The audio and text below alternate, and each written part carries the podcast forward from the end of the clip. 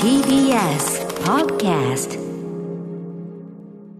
6月20日月曜日時刻は6時30分になりました TBS ラジオキーステーションにお送りしているアフターシックスジャンクションパーソナリティは私ラップグループライムスターの歌丸ですそして今夜のパートナーは TBS アナウンサー熊崎和人ですここからはカルチャー界の気になる人物動きを紹介するカルチャートークこの時間のゲストは月1レギュラー覆面プロレスラーのスーパーササダンゴマシン選手ですいらっしゃいませよろしくお願いしよまろしす。くお願いしますということでスーパーササダンゴマシン選手ご紹介熊崎君からお願いしますはいスーパーササダンゴマシン選手は DDT プロレスリングに所属する覆面プロレスラーでありながら家業である堺世紀株式会社の代表取締役社長そして自腹で放送枠を購入した BSN 新潟放送のラジオ番組「スーパーササダンゴマシン」のチェ・ジバラのメインパーソナリティも務めていらっしゃいます最近ですと6月12日日曜日埼玉スーパーアリーナで開催されましたビッグイベントサイバーファイトフェスティバル2022にもご出演されておりますビッグイベントビッグイベントでした。ねうんすごあいですねの、いろいろな、こう、DDT ですとか、プロレスリングのとか、東京女子プロレスとか、こう、いろいろな団体が出たんですけどもへえ、一番サイバージャパンダンサーズが持ってってしまいました。はいあの、いろいろな往年のレスラーの入場曲リミックスに合わせて、サイバージャパンダンサーズのもうフルメンバーぐらいの感じの勢いででも終わっそれは確て、かにすごかったですサイバージャパンに文脈まで抑えられたらもうかなうわけないですねうんプロレスの敗北。はいでも入場曲だからいいか、みたいな。は いなるほどねあのサザンゴさんご自身の最近の近況とかなんかないのなんかどうしてるみたいないや、えーっとですね、なん、普通ですね、な本当にはいなんで戸惑うんですか お仕わか事んながいですけどお仕事が忙しいでもね、社業に勤しんでますよ、社業ねちゃんと。多分ね社会正規の仕そうだ事よにねもきっう、とねもうコロナのせいにできないじゃないですうんか、そろそろね。そうかはいアフターコロナということが言われ始めてますから。頑張らないといけないなと思って。はい、そんなサザンゴさん、まあ、あの本当にあの二足のわらじで大変お忙しくされておりますが、えーそんな中、あのまあ、前回のご出演はちょっとイレギュラーに私の、ね、誕生日に価格つけてけどね、53歳、プロレスラーのありがとう53歳、ございますそうですよれやっていただきましたけど、それでちょっと間空いちゃったんですけど、はい実は続きもんのシリーズが1個ありましたよね。そうなんですよはい、で4月18日にお送りしたあの企画の続きをやるんですね。はい。えー、そうなんです。えースーパーササダンゴマシン入門、第2章、激闘編改め、状況編でございます。状況、そっか、前どこまで、まちだょ、まだ戦ってないですね。前のとなるほこ、ちょっとおさらいもお願いします。はい後ほどお願いします。 After Six Junction. この時間はカルチャートークゲストは月1レギュラー新潟在住の覆面プロレスラースーパーササダンゴマシン選手です改めましてよろしくお願いしますよろしくお願いいたします。はい、えー今夜は4月にアトロク入門企画に合わせてスタートして、そうだ、持ってかってばそうなんだ。あの、初心者に向けてやろうってね。は 言ってたのにこれが壮大などんどんハードルが上が ってるスーパーサタダンゴマシン入門の第2章です、えー何かと説明が必要確かにスーパーサタダンゴマシン選手非常に説明が必要です、えーそれをなんと生い立ちからそう自らの手でプレゼントしていただくプレゼンしていただくという、えー企画となっております、えーということでまずちょっとおさらいですね4月18日、ちょっと空いちゃったんでそうですね第1章青春編どんな内容だったのかサクッとおさらいしておきましょう熊さんレッツゴーこれまでのスーパーササダンゴマシン入門1977年創業70年の金型屋に生まれるプロレスブームの中アニメ「筋肉マン」に夢中金消しを風呂に持ち込んでは毎日2時間妄想トーナメントを行うことでプロレスプロレス工業のセンスを養った幼少期長風呂生活が続くあまり我慢強いと親に勘違いされ剣道を始めることになるしかし高校の剣道部が厳しすぎて市内を買うお金で授業をサボっては映画館に通う毎日そんなわけで強くなるはずもないのだが痩せていてイケメン副将あたりについ置いておきたくなる顔立ちのせいで大会だとレギュラーにされるスーパーササダンゴマシンであっためちゃめちゃ上手に要約されましたね。この長さでよかったですね。あのね、たっぷり尺をもらいましたけどここまでここまで言ってたこれ、水戸和田さんが要約してくれたのそうじゃないやっぱり。おやーすごいっぱ理解度が高いということかもしれません。いねや、でもこ、こうしてみても面白いですね、やっぱね。そうですね。ちゃんとプロレスラーとしての種もちゃんとまかれてますよそうでねした。うん。あの、 長風呂が我慢強いと勘違いされてくだりがやっぱなんかね。いいですねおもいいですね、やっぱりねいいですね面白いあたりですし。あとやっぱりこう、ちょっとね、ルックスの良さが手伝って、はいこう、剣道部でもいい位置につけ続そうけなていんるとでいす、うそうなんです。であと映画館にもでも通ってたみたいなね、はいい、い話ですよね。ということで今夜はここで終わっちゃったんですね、4月18日ね。そういうことなんですそうなんですはいえー今夜はこの続き、スーパーササダンゴマシンさんご本人によるスーパーササダンゴマシン入門第2章、状況編開幕ですあの私、やっぱりその剣道にちょっと没頭しておりまして、やっぱりちょっと勉学がおろそかになっていたんですよ。なので、やっぱちゃんとい一年浪人いたしまして、はいで、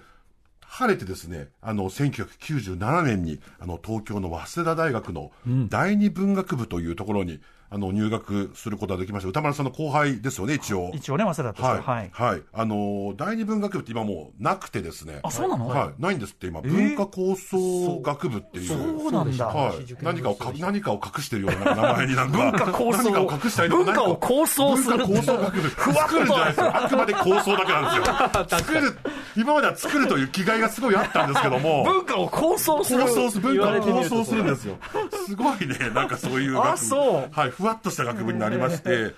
文学部と文化構想学部になりまして、その第二文学部ってもともとほとんど夜間みたいな、まあ社そうですね会学部と第二文学部は、ででも授業がですねなんでしょうねなんかちょっとこう夜間にしてはちょっと早い16時20分というね、えー、し仕事終わりに行けないですね。そうなんですよね。だから16 20分から始まって、6時から、まあメインは6時から、はいはい6弦があって、まあ7時半くらいから、その7弦があって、だから要は、あのーまあ結構そこってやっぱ文化構想、今でいう文化構想学部ですから、結構こう映画についての授業とかあー、その小説についての授業とかみたいなのばっかりだったんですよ。うんうんなので、本当に今思うと、アトロクみたいなうん時間帯にやってる、本当6時、9時でやってるね、ーアトロクみたいな、その、学部でした、大学で、が楽しかったんですそけうど。話聞くと僕もあなんか俺そっち行きゃよかったなみたいな思うことありますあ、よそうですか。はいすごい、はいうんだからそれがすごい良くて、で、で、サークルも、なんかその早稲田大学のシネマ研究会っていう、もうなくなっちゃったんですけど、行くとこ、行くとこ全部なくなるんですけ ど、そのシネマ研究会って言って、結構ね、本当に、まだもう30年ぐらい前ですから、結構ハードなシネフィルがいっぱいいたええサークルなんですよ映画研究会とかは、結構映画撮る人たちが多かったんですけど、なんか結構みんな積極的に自主映画を撮ることもなく、構想ですね本当にね、はい、本当に構想するんだけ どええいいですねはい映画構想サークルだったんで、構想はいいですね、はい構想はいいですよ本当にだらだらとした6年間を私過ごしてしまいまして、で、まあ結構先輩とか、もいろいろいて、あの、それこそサウダージっていんう映画を作ってた、はいクゾクはいの、その、まあ、サウダージの脚本をんうん一緒に富田さんと一緒に、富田監督と一緒はいにずっと作ってる、相沢虎之助さんっていう、はいはいその脚本がいて、うんその虎さんに、僕ずっとこう、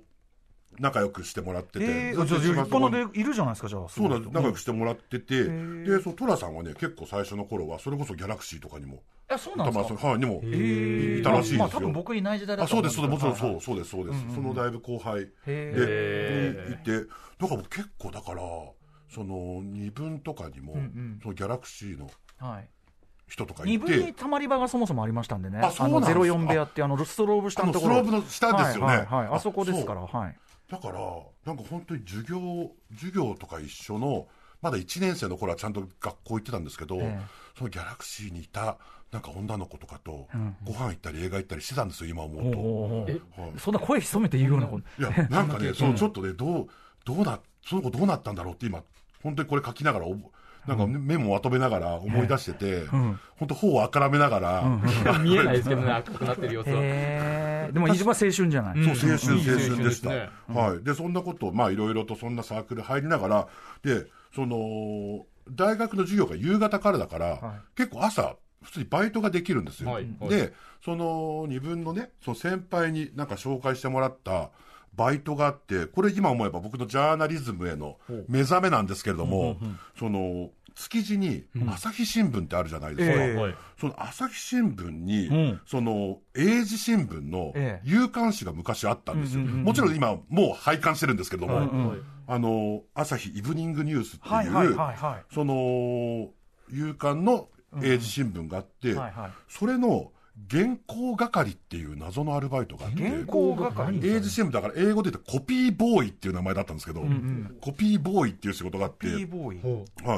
い。で、あのー早番と遅番があるんですけど、ええ早番が朝6時出勤で、遅番が朝7時半出勤なんですよ。は遅遅番でもめちゃめちゃ早いんですけ早いなど、どっちしろ1時間半のラグしかないんですけど、僕は西条木に住んでたんで、本当5時ぐらいのええ東西線に乗って、その、茅場町乗り換えで築地まで通ってたんですけど、えとにかく時給が良くて、まだね、バブルの残りががあって、ええで時給が良くて、で、それはどんな仕事かっていうと、その社内のどこかに記者がいてですね、はいで、その記者の人が、その、原稿を書くんですよ、はい朝。で、英文の、その原稿を書いてくると、それが、なんかその我々がたまり場になってるそのデスクの、その、他にも常に2、3人でいるんですけど、そこから、プリンターから、あの、原稿が出てくるんですね。はいで、原稿が出てくると、そこになんか英字の原稿なんですけど、その記事の内容をなんとなく読んで、で、あと記者の名前を確認して、で、その、これが政治面の記事なのかとか、国際面の記事なのか、経済面の記事なのか、スポーツの記事なのかを、なんとなく想像して、えで、それを決められた部数コピーをして、編集長の席、担当デスクの席、あと、その整理部っていうそのデザインをやる、レイアウトするレ、整理部の席とか、その記者の席とかってこう、配って歩くんですね。はいはい、えそんな仕事があるんですそねうなんですよ。だから今多分ないと思うんですけど。ねえだってはい直接送りゃいいじゃそうな、ないんです。でも、そその当時でメールはあって、で、おそらくその紙のプリントアウトしたものを配るんですけど、で、それを読んで、あのー実際は多分パソコンで、あのーその原稿を編集長とかデスクが直して、そうすると、またそれがまたプリントアウトされてきて、それをまた編集長の席、副編集長の席、デスクの席、記者の席とかにこう、置いて回るという。えーでもなんか、ね、ポカとか怒んないんですかね、その変なとこ持ってっちゃったりねい。や、だから、だから私忘れてる記事とか多分載ってないんでしょうね。 そうだよね、そういそうこと間とか繋いじゃってるとね。ああってもおかしくないですよね。いや渡しましたよなんつってね、はいなんか全然やってないとかねいや。結構そういうね、なんか、だから本当に私が納得いかない記事は、渡さなければ多分乗らなかったんでしょうね。この記事は載さないぞと、はいこんな内容はみたいな。もう私の思想心情と合わないみた いな。でも、でも、本来編集長のやるような仕事を一番川上でできる、コントロールいでや、きる。ダメでしょ、それやっちゃう。だけど、と英字だから何が書いてあるか分かんなくて、んうんなんとなくねそうですよね経済だろうなみたいな。そんなノリでいいのいや、いやいや、でも、でもね、後々なんか結構その星の数みたいな、星マークの数で、ええなんだかと、なんかこう、うまく分類された気がするんですけど、改革があって、はいはいで、そんなのやってて、あとそれ以外でも、なんかちょっと変な仕事があって、あのー一番大変な仕事がですね、はいあの、天気予報欄をはい英字にする、英文にするっていうのが、我々原稿係え、の訳すんだ。訳すんですえ、よそれ。全然急にまた仕事がね。そうなんですよ。これ、どうやって天気予報欄をええ英語で作るかっていうと、ええあのー全国の、その、177ってあるじゃないですか。うんはいはいあの、気象庁のはいはい。電話。はいあそこに、電話をして、はい。その、全国の気象情報を聞くんですよ。うん。電話して。ええそこかで、らやるんですね例えば、札幌だったら、え011177ってやると、うんうんうん札幌気象台の、ええその札幌の、その177につながって、はいはいで、札幌の天気予報が聞けるんですね。ええで、その、名古屋だったら052の177とか、06の177とはいか、ええ075 177みたいな、その全国の主要都市のはい天気情報を聞いて、で、なんとなくそこで、晴れのち曇りって言ってたなって思ったら、フェア、レイター、クラウディって書い て、ええちょっと 待って待って、その天気の、はいそれ自体も、11な177かけて、はいえ、独独自主催っていうか、そうなんでにすよ二次情報じゃん、それ。そうなんですよ。でも、でもそれがずーっとそういう風なえ作り方コをピしてーたんボーイでがすそんなことやんのコピーボーイがやってたんおですよかしく単ない純に英語に直すだけじゃなくて、そこのか朝ら自分で電話をしなきゃいけ電ない話んをですしね。て、その、そこの電話サービス、天気予報サービスを聞いて、朝日イブニングニュース、ちょっと雑じいゃねや、でもね、なんかそうらしいですよ。えマジで、はい、コテピーボーイレビも結構新聞とかそう気象情報、気象台の、あれを聞いてやっぱやってるわけですから。まあまあ、それれはそうか、はいそうか、そうか、だからそれは一そうで時す情報になるのか、そうです取材なんですね、でも、はいでもコピーボーイが単にその使いっ走りかと思ったら、これ、立派な記事じゃない、そうなんですしよかも英文だし、英文で。そうなんですよ。フェア、レイター、レイニー って。あれのちゃんが、フェア、レイター、レイニーって書いて、そへーれを原稿、それがずっとね、朝日イブニングニュースにずっと載っていたんですよ。そう晴れのち、晴れのちさ、曇りだの、晴れのち雨だのさ、そんな簡単なのはいいけど、もっと複雑だったりしないいや、でも、確か、明日の天気なんですよね、夕刊誌だから。うんうんうんうんだから、明日の天気って結構シンプルなんですよ。そうなんだ。その日の天気はあ、ーなるほそどの、朝から雲が広がりやすいでしょう、昼過ぎから夜の初め頃にかけては局地的な雷雨に注意が、こんなことこはれ書かはなあいくまで今日なんですよ。うんああ、そう、これ明日ですよ、でも、明日ですかああれの朝から雲が広がりやすい。これはね、多分これはもうあの音声メディア用です よね。なるほど。蒸し暑さが続くでしょう活字メディアのそ中うですか。あー雲が広がり、北部では局地的に雨が広がるところがありあるでしょう。あ、これは、クラウディ、オケーショナリー・レイニーですね。えー訳すると。 北部って言ってそれそれで北部って言あってだるじゃないね、関東、東京は。オケーショナリーレイニーはいはいはあいとクラウディ、オケーショナリー・レイニーでやると、いや曇り時々レイに雨というレイに圧倒ノース。あもうそそうなんそんなん北部って書いてあるじゃないです か。北部はこれ無視でいいんですか北部は割愛ですねダメでしょ北部は割愛ですそんなの朝日イブリングユーザーはそうやってたんでね本当当に時ね、当時ね。はいまあ、今、今、まあまあまあまあ、そういうことだそういう時代で、おおらかな時代そなうんでですすかね。ねさらにあの気圧の配置の等圧線ってあるじゃないですか、ええありますね。あれもあの、高とか、高いとか、高気圧は高いって書いてあって、低気圧は低いって書いてあるじゃないですか。あれもちゃんと、ハイとローって、H っていう文字に、私はシールで貼り直すんですよ。ああ、天気図、こう天気こう多分じゃそれなはく出来出て来上がった天気図に貼る。天気図に H と L ってへーやるんですよ。。なんだかそういうなね、重要なね、ジャーナリズムの目覚めですよね。ジャーナリズムっていうか、朝日、朝日イブニングニュースの雑さが、でも、 あの、ちゃんと廃刊になりななってしまったんですよ ね、いろいろあ廃刊になってるそれもどうなんだってあの壮絶な労使交渉を待ったようですよ。ああ、なるほど、なるほど本当ねに。はいああ、聞いてる関係者の方ね。 ちょっとぜひねいや。でもね、なんかそう一緒にそんそれで、あのー一緒にバイトしてて、はいこうね、結構いろんな障害者の方とかでも働きやすいように、いろいろなね、その、本当は障害者の方とかでも、あ大きい企業って、てね、一定数雇わなきゃ、ね、あと雇うべきじゃないですか。はいだからそういう方たちが、その原稿係の仕事もできるように、その、要は経済面だとかスポーツ面だってのを、こう、簡単に分かるように、そういう星のマークの数で、その、あの、分けれるようにするとかっていうのをね、結構か、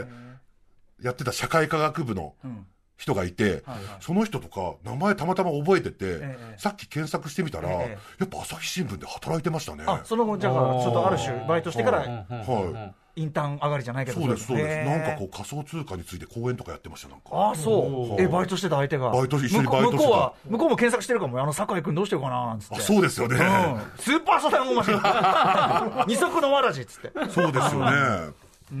あ、そんなのをやでってもるなんか、いいいいですね。なんか、ちょっと、それもなんかこう、90年代末青春、そうです、そうです。東京バイスって感じしまはす。い、なんかこういろんな先輩のね、記者の人にこう、いろんな国籍の方にこうご飯連れてってもらったりとかして楽しかったんですいい、いい、よそれなはんかそれ見で聞広げるにいい感じですね。ははい、はい。ででそんな真面目なはい仕事もしてたり、あとはですねその早稲田の新目白通り沿いにええすごいボロボロのゲームセンターがあって、うんうんうん。あのリングランっていう名前の、すごい本当に最新のゲーム一切の設備投資をしない もう当然そこももうないんですけども、うんうんうんはいはい、そこでひたすらね、あのーボルフィードっていう陣取り合戦みたいな陣取りパズルゲームみたいなのがあってボルフィード。ボルフィードっていう、それをひたすら私やってたんですよバイト中にバイト中に。バイト中バイト中だとにかくお客さんがいないんで私たちはあそこでバイトしてたのはいバイトバしイトしてそうそこでバイトしててリングランでバイトしててリングランでバイトしてたんですけどそうそうこのボルフィードというゲームをねえ知らないですかこれ SF 陣取りゲなーんムか、あの、クイックスことキックスっぽいあ感じそね。れですそれの後継ゲームです、うんうんへ本当にはえ、いなるほどね。はいはい。わかりますわかります。それと面白そう。うんあと上海っていうパズルゲームを延々とはいはい。やってたりとかしながら、んあの気づいたら、はい6年経ってしまってもう中退せざるを得なくなって、中退しちゃったんですよ俺、なるほど。はうん。え、ごめんなさい。ごめんなさい。今すごい沈黙になっちゃってごめん なさい。あの、あのえっと反除籍反除籍です本当に、あ、そ。そうう。 6年なんいでやすいかやだからいや本当6はち年本当は8年いるんですけマッどクス8うん電話がかかってきて、7年目に差し掛かろうとした瞬間えにえ電話がかかってきて、あのあと2年フルで通っても、んうん単位が足りないからやめてくえださいって言われたんですよ、そんなに出てなかったのはいえどどななんで出てなかったですか真面目な学で生もみね、たいなそのくだりの頃、話してそたじゃないですのか頃もう僕 DDT にも入ってたんですよ。ああ、なんだなるほろどう。だもうからそ反こを抗話せってことですよね。そうですね。なはいうん聞いて。いやだからバイトしてたら真面目なバイトされてたから、はいジャーナリズムに目覚めてたさんですぞけさぞどか。し学業も真面目に取俺りこん組まなれてるのか話と下思手ったでしたらっけ知らないですよ。DDT を同時に始めてた話が一番重要 じゃないですか。そうですよえね。それはどのタイミングなんですかそのえ英字新聞の時と同じぐらいのリングラ同時ン進、行リングラン語、早稲田のゲームセンターリングラン語ぐらいですよね。なるほどじゃあそれゲームたくさんしてまゲーしムたくさたんして、で、あ、そうそうそうそうそう、そうです。そうです今思い出したんですか話、話下手な人だよ。 俺、アプロックなんで、ラジオずっと1年やってきたのになサザンゴだっラて。そうそうそう さんらしくないえ、そうそう。それそれ。あれやった。えーと、ちょっとどこだったっけな。でえ はい。今なんそかれ言う。それ次に行くんですか第3あ、やばい。これね、はい俺はじ、 久々に飛びましたね。いやでも珍しいといでうかも、初めでてかもも、はいい、い切れどころかもしれない、だからその要は、こうはいまあ、いいわゆるこう青春だし、バイトもやったし、なんとかでっていうでゲームばっかやっててさ、なんて話かと思ったら、実はその時同時にこっちもありましたで、さあ次回はでいいじゃないですか。そうですね。ドラマ的には確かに。全然いいですよ、いい段取りですよ。いいですかねうんうん、。全然。あ災い転じて。そうそうそうそうでそすうか、ね全然ありだと思う。あーす今日の話は今日の話、面白かった。知らなかったんだすごい汗かいちゃいました、本当に朝日イブニングニュースの話、全然面白いですよ、これ。朝日イブニング、本当ですか、うん、東京バイス、東京バイス、全然、全然いい、全然いい。はい、ということで、当然のことながらこれ、第2章、今日ね、状況編、はい来またけども状況編でしたえーっ女性気になったとことろ、も全、全何章の予定なんですか全6章ぐらいの予定してますね絶。対6章、もっとないですか、だって今、まだだって、プロレスの話プロまレで来スてラーないですにもなよっねて。ないです。DDT まだ入ってないですからね。中退はしたものの。こっからポンポンポンポンってプロレスの方向に舵切るんですかいろいろなんかやっぱ記憶がもう混濁してますそれはね、それはそうだけどそうねなんです、よね第3章以降もちょっと皆さん、お楽しみにして、まあ、次からちょっとね、いよいよね、DDT 出てきますので、ははいい、ということで、えー、笹団子マシン選手、最後にお知らせ事などお願いします。はい、あの、ここだけはしっかりいこうと思います。はい。えーと、スーパーササダゴマシのチェ・ジバラという、あの、ラジオ番組を BSN 新潟放送で、毎週日曜の深夜1時から放送しております。えー関東にお住まいの方は、ラジコプレミアムでお聞きいただければと思います。1年になってしまいました。はい、ということで、あ、おめでとうございます。ありがとうございますまた続いたということですね。はい、ということで、えーここまでのゲストは、スーパーササダンゴマシン選手でした。えー引き続き、スーパーササダンゴマシン入門。はい。入門がすごい高いですけど、まあそうですね門がね、はい、あの、非常に楽しみにしております。あありがとうございました。ありがとうございました。そして明日のこの時間は芸人で漫画家の空手家矢部太郎さん久々ですね、えー最近読んだおすすめの漫画ご紹介いただきます After Six Junction.